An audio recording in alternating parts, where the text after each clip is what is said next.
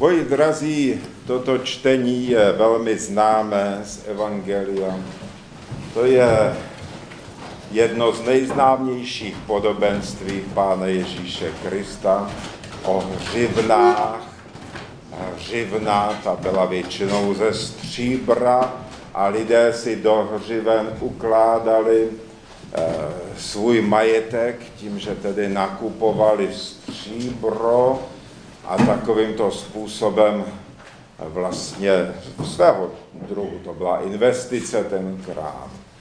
A protože nebyly banky, takovéto instituce, tak se vědělo, že ty hřivny se musí investovat zase dál, že se s nimi musí podnikat, že je potřeba prostě takovýmto způsobem se o majetek starat, pečovat. To bylo trošku jiné uvažování v těchto věcech, ale my samozřejmě věnujeme pozornost hlavně důvodu, proč Pán Ježíš Kristus toto podobenství použil.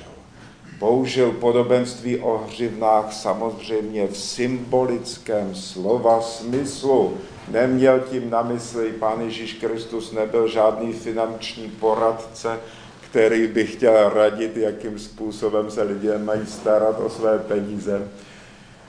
Ale měl na mysli duchovní užitek člověka. Všechno to, co pán Ježíš Kristus říkal, tak vždycky mířilo vzhůru, mířilo do věčnosti, mířilo do Božího království, mělo na mysli spásu člověka pro věčný život. Tak tedy co je míněno touto hřivnou? Mohli bychom zde přemýšlet o tom, že je tím míněn sám lidský život, který dostáváme. Někdo ho dostane dlouhý život, žije třeba až do 100 let, nebo do 110, abych někomu neubíral 120 let, v písmu se píše, že někdo zemře já vím, v 50 letech, ve 40 letech také lidé umírají. Někdo zemře už o mládí. Je to prostě různé. Tady je boží prozřetelnost, tady je jakési tajemství, do kterého nevidíme. Nechápeme, proč je někdo zde sem na tento svět zavolán třeba jen na pár měsíců a zemře jako maličké nemluvně. Jenom protože důvěřujeme Bohu a Boží prozřetelnosti, tak jsme si jisti, že to má nějaký smysl. Že každá duše, která přijde na tento svět, tak eh, že, je to, že se tady prostě děje nějaká boží láska, boží požehnání, i když ten člověk žije krátce. Tedy každý máme život různě dlouhý, Každý dostáváme v životě různé okolnosti svého života. Někdo je chudý a někdo je bohatý. Někdo celý život churaví a jiný má zdravý kořínek a může dělat se svým zdravím cokoliv a stejně vydrží všechno. Někdo má hodně fyzických sil, někdo málo. Někdo dosáhne vysoké vzdělanosti a mnohého poznání jiný je prosté mysli, někdo je krásný, jiný není. Každý prostě, ty okolnosti jsou skutečně různé, ale věříme jednu věc, že přesto je život vzácný dar. Je to něco, co bychom si měli být vědomi, že jsme zde dostali že to je velmi vzácná lhůta, kterou zde na zemi máme vyměřenou. Že nás sem Bůh poslal. Že máme něco s tím životem učinit. A to něco, to se netýká ani tak tohoto světa zanechat po sobě nějaký velký dům, nebo velká vítězství jako vojevůdcové, anebo velkou významnou architekturu nebo významná umělecká díla. Ne, to, to, to, to jsou všechno věci tohoto světa. Hlavní smysl lidského života je někde jinde. Zase míří do věčnosti. A především jedním z důležitých věcí našeho života je to, abychom se zde učili být za všech okolností dobrými lidmi. Lidmi, kteří nepůsobí bližním zármutek a zlo úmyslné. Už jenom toto, když se člověk naučí za všech okolností zachovat a vůči všem být dobrým člověkem, tak už to je velká věc. My samozřejmě dokážeme všichni chovat se hezky ke svým nejbližším, ke svým dětem, ke své rodině. Ale horší je už naučit se to i vůči cizím lidem. A vůbec nejtěžší je naučit se neodplácet zlo těm, kdo nám zlo buď přejí, anebo dokonce činí. Tak vůči těmto lidem se stavět blahoskloně a přát jim všechno nejlepší, to už je úkol, který člověk prostě se musí učit ve svém životě nějakým způsobem. Proto nás Bůh provádí i různými životními situacemi, staví nás někdy do velmi těžkých a obtížných situací. Všichni snad máme kolem sebe někoho, kdo nám prostě nepřeje, komu nejsme sympatičtí, nebo nás dokonce přímo nemá rád, nevřkoli dokonce nenávidí. Všichni máme někoho takového poblíž. A my všichni jsme Bohem voláni k tomu, abychom se naučili i takového člověka mít rádi. Vždycky uvádím ten příklad, který se stal nedávno na svaté hoře Atos. Vy, kteří chodíte pravidelně na bohoslužby, tak jste to už slyšeli a možná dokonce i ne jednou.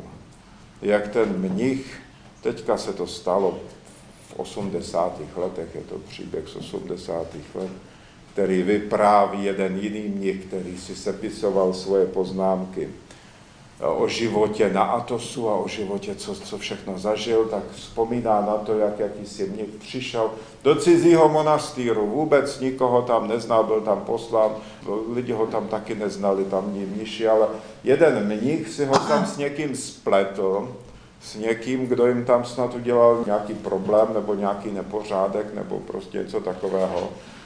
A tomuto návštěvníkovi, který tam byl poprvé, tak ten mnich strašně vynadal.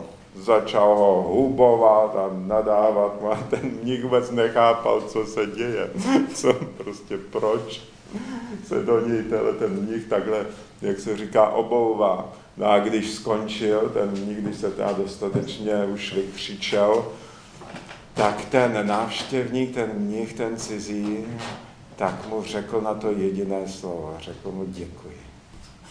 Nejen, že se nezlobil, že netoužil si to s ním vyřídit, že ani slovně, ani pěstím nějakým způsobem, ale chápal to prostě chápal to úplně jinak, chápal to duchovně. A byl rád, že mohl něco takového přetrpět, protože to je, eh, tehdy člověk uskutečňuje v sobě obraz Kristův, obraz Kristova života. No, takže to je jeden z úkolů, který máme tady na tomto světě. Být dobrými lidmi.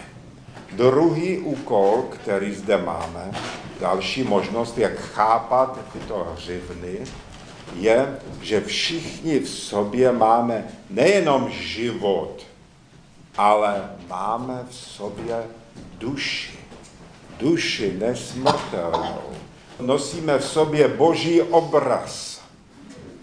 Bůh nám dal něco nesmírně ceného, co nedal žádnému zvířeti, nikomu jinému, jinému druhu, který žije na, e, na zemi, který byl stvořen, dal mu prostě vložil do něj svůj obraz a podobu. No podobu hříchem ztrácíme, ale obraz v sobě nosíme. Obraz Boží. A teďka jak s tím naložíme? Jeden ze způsobů, jak se projevuje obraz Boží v člověku, je jednak tedy skutečnost, že člověk má svědomí. A druhý s tím hned souvisí, že má v sobě člověk schopnost tázat se proč. Tázat se po smyslu. Po smyslu svého života, po smyslu stvoření. Prostě hledat Boha. Tuto věc máme v sobě všichni. A teď jde o to, tuto schopnost, kterou každý člověk má, schopnost hledat Boha a nenechat se svést cesty a nenechat se uspokojit ničím nižším a horším, než je to, co dává Bůh, tak jestli tuto hřivnu nezakopeme, nepohřbíme, jakým způsobem se to může stát, že člověk pohřbí tuto hřivnu? V Evangeliu se píše, že ji zakopal do země. Někteří otcové v tom vidí podobenství a vidí v tom, že lidskou duši můžeme umrtvit tím, eh, že svého ducha začneme utrácet ve světských věcech. Ve světské zábavě, ve světských starostech, v dočasných potěšeních, tělesných slastech a já nevím, co ještě všechno. Všechno to, čemu říkáme v církvi světský duch.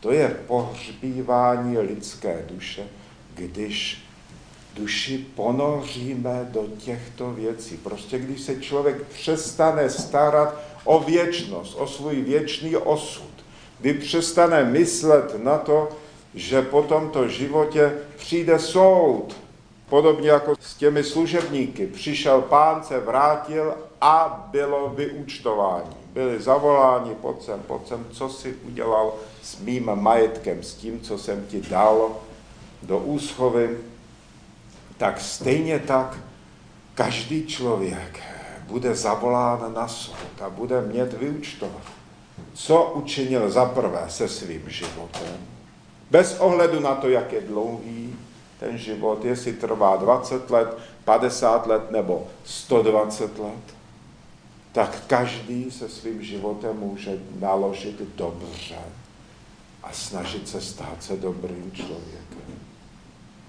A potom, co udělal s tou schopností, kterou dává lidská duše člověku. Kterou dává duše, která je od Boha, kterou Bůh vdechl na začátku do člověka. Jestli hledal Boha, jestli hledal smysl svého bytí, své existence, jestli hledal cíl, kam míří jeho vezdejší život. A jestli toto všechno nějak uskutečňoval, protože je docela dobře, někteří lidé se spokojí s takovým teoretickým poznaním. Říkají, ano, já věřím v Boha, ale sami pro sebe z toho žádný závěr nevyvozují nijak to nezmění jejich život. K čemu je taková víra? Víra je užitečná tehdy, pokud mění náš život. Pokud přizpůsobujeme svůj život podle božích přikázání, pokud se snažíme učinit se svým životem to, abychom se Bohu zalíbili, abychom navázali vztah lásky s Ježíšem Kristem. O tom tady často hovoříme, takže toto všichni už znáte. Takže ať naše víra není jenom teoretická, ať to není víra filozofů, kteří také mají mnozí různé teorie, k čemu je svět, jak vznikl svět a v dobách minulých byly různé filozofické školy, každý velký filozof měl svůj názor na to, ale křesťanství přišlo s tou pravou filozofií, s filozofií, která opravdu dává člověku moudrost, která proměňuje člověka a zve ho na cestu.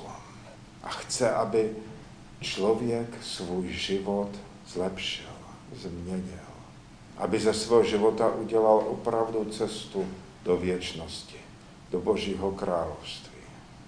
To, oč jde, je, jak mnohokrát opakují různí otcové, starci, teologové, to je naučit se milovat, skutečnou lásku. O tom jsme zde hovořili minulou neděli. Takové ty tři roviny lásky, jak se děje láska v člověku.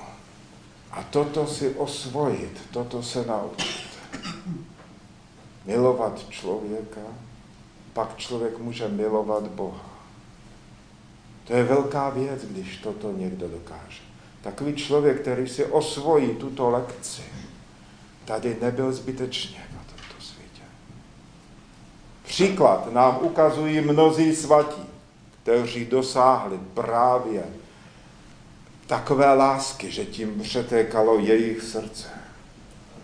Za všechny můžeme jmenovat Panu Marii přes svatou Bohorodici. Svaté známe totiž nejenom z toho, co je o nich napsáno, co je napsáno o jejich životech, ale známe je také z toho, jak se i dnes projevují, jak se zjevují, jak prostě dál konají v duchu této lásky. Kolik jenom v církvi po celé její dějiny je případů, kdy se zjevila Matka Boží, aby pomohla člověku. I v dnešní době, i v minulosti. Teď jsme měli svátek Jana Křtitele, tady ještě jeho ikona uprostřed chrámu.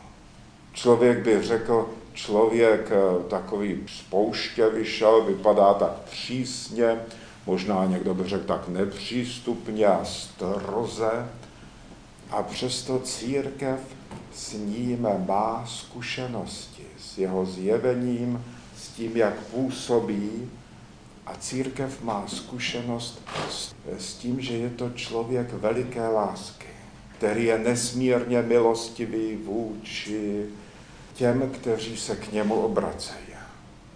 Vezměte si jenom, kolik je chrámů zasvěcených Janu Křtitele. Kolik Janů nosí jeho jméno. Člověk může nosit, Janů je několik, může nosit jméno Jana Křtitele, nebo Jana Evangelisty, nebo Jana Zlatoustého, ale většina Janů nosí jméno Jana Křtitele. A to, že toto jméno je udělováno, tak svědčí zase o tom, že církev má zkušenost. Církev dělá všechno na základě zkušenosti. V církvi není nic teoretického. A další a další svatí o kterých víme, se kterými máme zkušenost, že konají s láskou k člověku. Teďka jeden z posledních svatých, Pajsí svatohorec. Teď jsem zrovna četl, že se zjevil v Aténách, jak byly ty požáry veliké, takže se tam stala podivuhodná věc a že tam vanul vítr, který tou suchou krajinou ten požár hnal kolem Aten a tam tím směrem byl dětský tábor. A to se šířilo tak rychle, že nebylo možné předtím utéci. Tam byli lidé, kteří ani v autech nebyli schopni ujet tomu požáru. A hrozilo opravdu velké nebezpečí. No a existuje svědectví, že tam u jedné kapličky, která je opuštěná, která nemá svého kněze, tak viděli postavu, jak tam sedí a v té postavě poznali právě starce Paisie. Měl takové typické rysy podle obuvy, podle hlavy, podle oblečení a podle... Prostě poznali starce Paisie který tam hleděl do těch plamenů a posléze e, zmizel, vykročil a zmizel v kouři toho požáru. A na to přestal vítr. Vítr se utěšil a tím pádem ten požár se přestal šířit tou děsivou rychlostí a bylo možno jej uhasit. A děti byly zachráněny. Takže to se stalo teď v létě. Je to jeden z dokladů lásky svatých. Že ti všichni, kteří ve svém životě dospěli k těm vyšším stupňům duchovního života a k poznání Boha, tak ti to všichni měli zároveň velkou lásku. Podle toho je poznáváme. Podle toho poznáváme svaté lidi.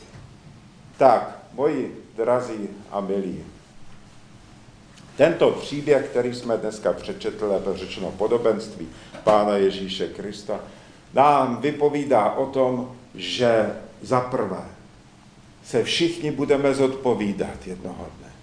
Že s námi se všemi jednou bude vedeno vyučtování. Že nám všem bylo něco svěřeno, když jsme přicházeli na tento svět. Že nám byl svěřen život, že žijeme vlastně v takovém, dalo by se říct, jakoby vypůjčeném čase. Čase, který nám byl prostě poskytnut Bohem. Byli jsme sem vysláni do tohoto světa, abychom s tímto časem něco učinili, abychom rozmnožovali dobro na světě. A že se budeme zodpovídat, je tady v tom čtení, jestli jsme dokázali se svým životem něco v tomto smyslu udělat a jestli jsme dokázali najít cestu ve šlépějích Kristových do věčného života, do Božího království. Takže veďme opatrně své životy a mějme na paměti, že lhůta naše každému se krátí a že je potřeba si moudře počínat a nakládat s těmito dny, co zde máme.